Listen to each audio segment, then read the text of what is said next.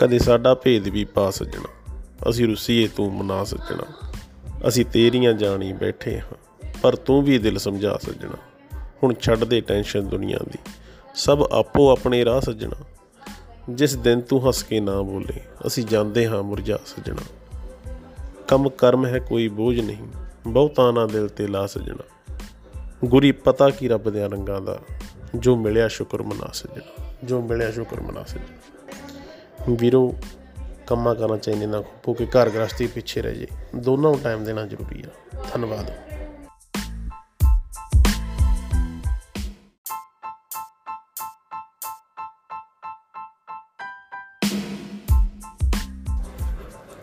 ਮੈਂ ਸਦਾ ਜਿੱਤਣ ਦੀ ਕਾਮਨਾ ਕਰਦਾ ਹਾਂ, ਪਰ ਹਾਰਨਾ ਨਹੀਂ ਚਾਹੁੰਦਾ। ਜੋ ਕੁਝ ਹੈ ਮੇਰੇ ਕੋਲੋਂ ਕਾਫੀ ਨਹੀਂ, ਹੋਰ ਕਮਾਉਣਾ ਹੈ। ਪਰ ਕੁਝ ਵੀ ਵਾਰਨਾ ਨਹੀਂ ਚਾਹੁੰਦਾ। ਕਿਸ ਬੰਦੇ ਤੋਂ ਸਿੱਖਾਂ ਸਫਲਤਾ ਦਾ ਰਾਹ ਦੋਸਤੋ ਬਿਨਾਂ ਤਜਰਬੇ ਤੋਂ ਵਿਚਾਰਨਾ ਵੀ ਨਹੀਂ ਚਾਹੁੰਦਾ। ਕੀ ਕਰਾਂ ਕੋਈ ਰਾਹ ਨਹੀਂ ਲੱਭਦੀ, ਪਰ ਤਾਂਗ ਬਥੇਰੀ ਹੈ। ਸ਼ਾਇਦ ਲੋਕਾਂ ਨੂੰ ਚਾਰਨਾ ਨਹੀਂ ਆਉਂਦਾ। ਅੱਧੀ ਲੰਘ ਗਈ ਹੈ ਠੋਕਰਾਂ ਖਾਂਦਿਆਂ ਦੀ।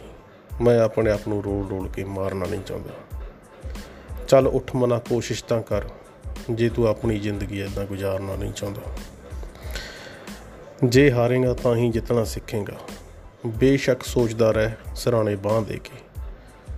ਜੇ ਤੂੰ ਉੱਚੀਆਂ ਉੱਚੀਆਂ ਮੰਜ਼ਲਾਂ ਉਸਾਰਨਾ ਨਹੀਂ ਚਾਹੁੰਦਾ, ਧੰਨਵਾਦ ਦੋਸਤੋ, ਸਮਝ ਗਏ ਹੋਵੋਗੇ, ਇਹ ਕਿਹਦੇ ਵਾਸਤੇ ਲਿਖਿਆ?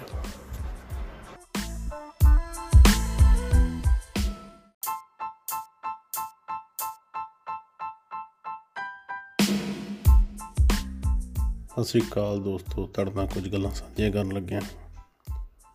ਸਦਾ ਚੁੱਪ ਹੀ ਚੰਗੀ ਹੁੰਦੀ ਹੈ, ਜੇ ਕੋਈ ਰੌਲਾ ਟਲ ਜਾਵੇ।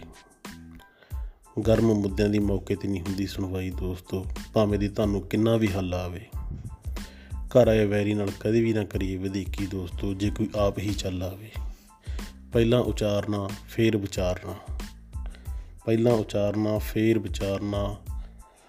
ਬੰਦਾ ਫਿੱਕਾ ਨਹੀਂ ਪੈਂਦਾ, ਸਾਰੀ ਉਮਰ ਯਾਰੋ, ਜਿਹਨੂੰ ਇਹ ਦੋ ਗੱਲਾਂ ਦਾ ਬਲਾ ਜੀ। ਧੰਨਵਾਦ, ਦੋਸਤੋ।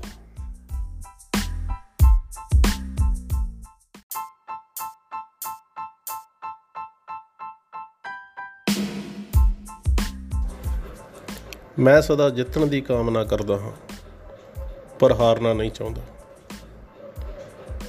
ਜੋ ਕੁਝ ਹੈ ਮੇਰੇ ਕੋਲੋਂ ਕਾਫੀ ਨਹੀਂ, ਹੋਰ ਕਮਾਉਣਾ ਹੈ, ਪਰ ਕੁਝ ਵੀ ਵਾਰਨਾ ਨਹੀਂ ਚਾਹੁੰਦਾ। ਕਿਸ ਬੰਦੇ ਤੋਂ ਸਿੱਖਾਂ ਸਫਲਤਾ ਦਾ ਰਾਹ ਦੋਸਤੋ ਬਿਨਾਂ ਤਜਰਬੇ ਤੋਂ ਵਿਚਾਰਨਾ ਵੀ ਨਹੀਂ ਚਾਹੁੰਦਾ। ਕੀ ਕਰਾਂ ਕੋਈ ਰਾਹ ਨਹੀਂ ਲੱਭਦੀ, ਪਰ ਤਾਂਗ ਬਥੇਰੀ ਹੈ। ਸ਼ਾਇਦ ਲੋਕਾਂ ਨੂੰ ਚਾਰਨਾ ਨਹੀਂ ਆਉਂਦਾ। ਅੱਧੀ ਲੰਘ ਗਈ ਹੈ ਠੋਕਰਾਂ ਖਾਂਦਿਆਂ ਦੀ। ਮੈਂ ਆਪਣੇ ਆਪ ਨੂੰ ਰੋਲ ਰੋਲ ਕੇ ਮਾਰਨਾ ਨਹੀਂ ਚਾਹੁੰਦਾ। ਚੱਲ ਉੱਠ ਮਨਾ, ਕੋਸ਼ਿਸ਼ ਤਾਂ ਕਰ, ਜੇ ਤੂੰ ਆਪਣੀ ਜ਼ਿੰਦਗੀ ਐਦਾਂ ਗੁਜ਼ਾਰਨਾ ਨਹੀਂ ਚਾਹੁੰਦਾ। ਜੇ ਹਾਰੇਗਾ ਤਾਂ ਹੀ ਜਿੱਤਣਾ ਸਿੱਖੇਗਾ।